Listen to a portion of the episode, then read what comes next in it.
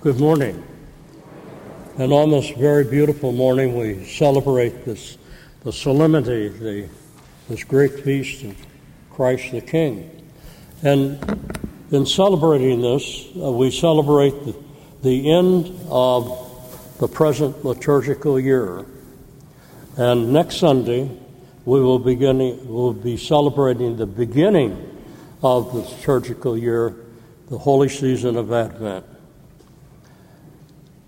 In this celebration uh, of the Christ the King, you know, it's well for us to uh, remember that he stood before a secular power, a worldly power, and there he was questioned, and there he proclaimed his kingdom. And so it always is with all of us that we stand before a secular power, the worldly powers that are in complete contradiction and contrary to the kingdom of Christ. And for that reason, when we celebrate this feast of Christ the King, we celebrate who we are, who we are in this world, and what we're called to be in this world, and how to live in this world. Now,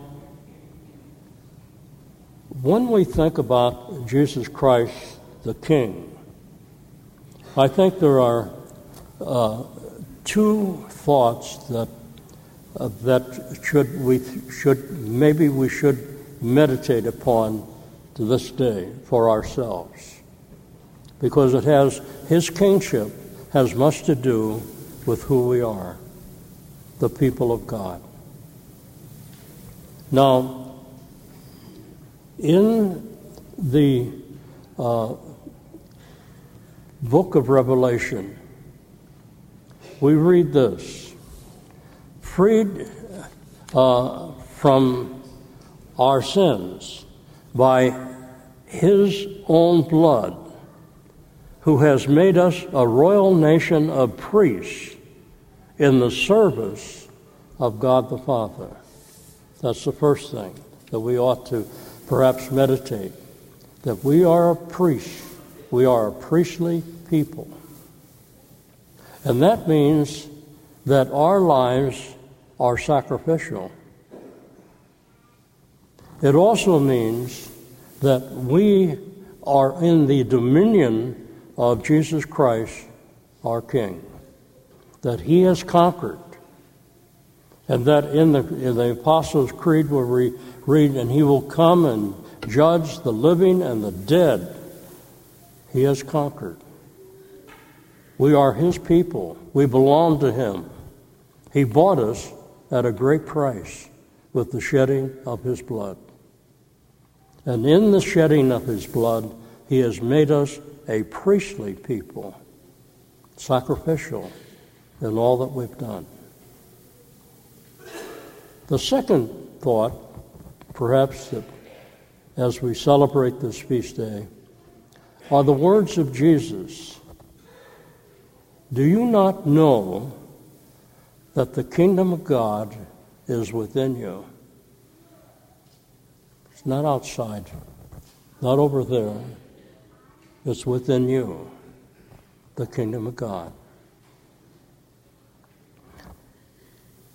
When we were baptized, we were incorporated into the living body, glorified body of Jesus Christ. He shares our nature completely. Our, our emotions, our passions, our feelings, our sorrows, our joys. This body, this poor body of ours, he shares. He took to himself in all things, but as Saint Paul would say, but sin. He became like us. You can say, he became like me.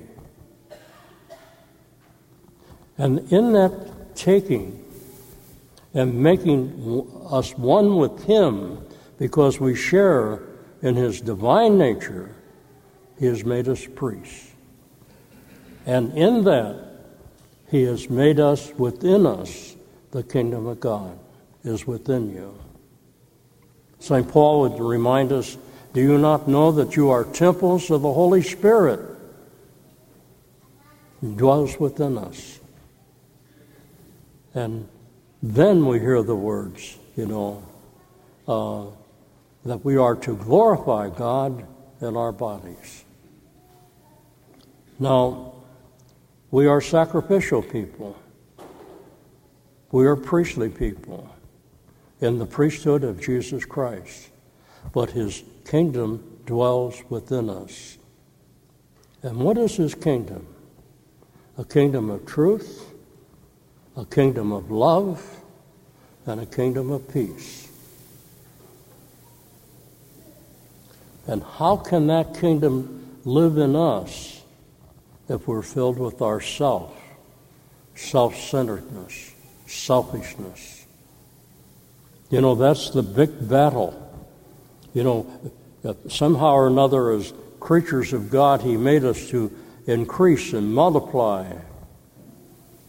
There is something within us that the kingdom is us, and that's what must be crushed in order that Christ might live in us. That's selfishness, that's self-centeredness. How can the kingdom of God uh, live in us if we hold in ourselves anger and lack of forgiveness and uncharitableness? How can the kingdom of God dwell within each one of us when we ignore justice, when we ignore the poor and the lonely? We only think of ourselves. How can the kingdom of God reign in us if we fill our hearts and minds with pornography, impurity, lust, and pride? It can't reign. And that's the battle. And that's why Saint Paul would say, you know, we must die to self in order that Christ might live in us. Now let's go back to that priesthood for a moment. If we live sacrificial lives, if we live the life of truth and peace and love in our families, first of all, husband and wife, relationship to your children, in your in your profession, in what you do for a living, if you live this kingdom, this priesthood, in uh, in your relationships with people, work people you work with, if you live this relationship of truth and justice and love in the public order, in the secular order, then we truly become the kingdom of God in this world. And that's what we're called to be. You know, our Lord said, uh, speaking Himself, He said, you know, the seed has to fall to the ground and die, and then life comes. That's our vocation, to be Christ, to bring to this poor world truth, was living the life of Christ. That's the truth. I am the way, the life, and the truth. To bring to this poor world something of love and gentleness and kindness, not bitterness and violence and crudity of every kind. To bring to this poor world where we are, each one of us, something of His justice.